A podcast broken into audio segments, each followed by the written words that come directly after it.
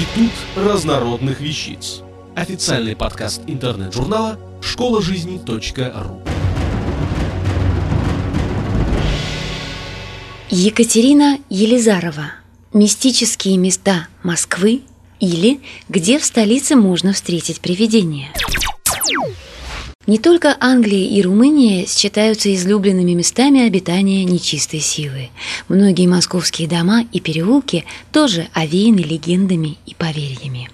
Знаменитый район Останкино известен не только как один из самых вредных из-за электромагнитного излучения множества антенн, но и как место, связанное с нечистой силой. Само название Останкино произошло от слова «останки». Известно, что несколько веков назад это место считалось бесовским, и именно здесь было кладбище для самоубийц и колдунов. С 1558 года на будущих телевизионных землях появилась горбатая старуха с клюкой. Она являлась жителем села Останкинское перед их скорой смертью. По легенде, она предсказала императору Павлу I, что он не доживет до весны. Ее пророчество сбылось. Император был убит в ночь на 12 мая 1801 года гвардейскими офицерами. Странная ведунья сообщила Александру II, что он погибнет от руки безбожника. В 1881 году карета Александра II была взорвана революционером.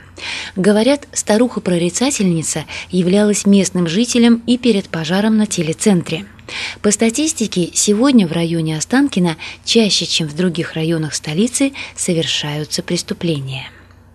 Большой черный кот, один из самых известных московских призраков, часто возникает около столичного правительства, неподалеку от Музея революции. Согласно поверью, он появляется здесь ровно в полночь и гуляет по Тверской улице, после чего исчезает в подворотне. Существование этого призрака даже зафиксировано в изданной в Англии Всемирной энциклопедии привидений наряду с герцогом Йоркским и Томасом Беккетом, блуждающим по ночному Тауэру.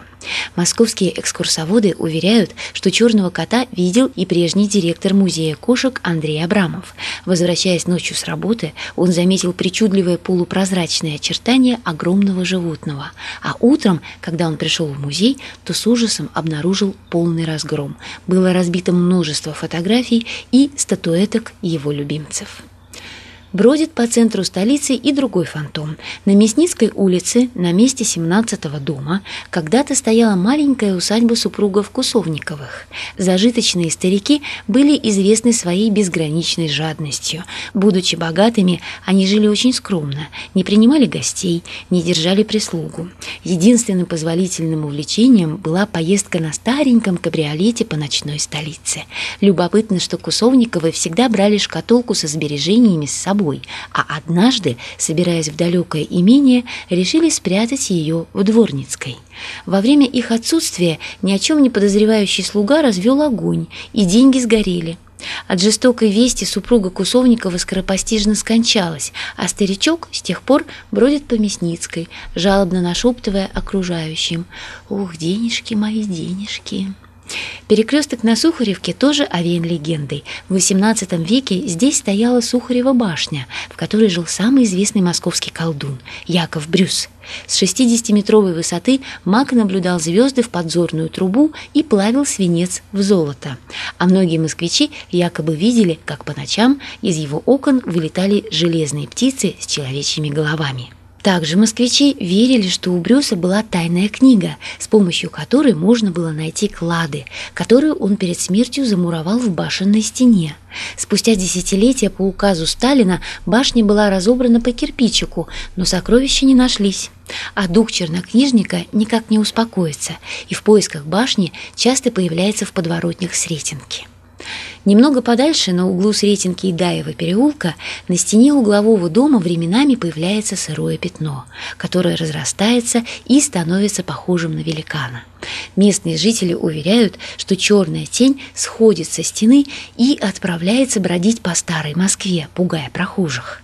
В чекистских архивах до сих пор хранится докладная записка двух работников, которые в начале 1920-х годов повстречали призрака и стали обстреливать его, но на Лубянке никто не поверил рассказам чекистов.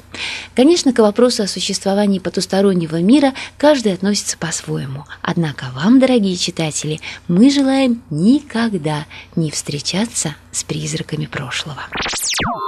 Автор статьи «Мистические места Москвы» или «Где в столице можно встретить привидения» Екатерина Елизарова. Текст читала Илона Тунка-Грошева.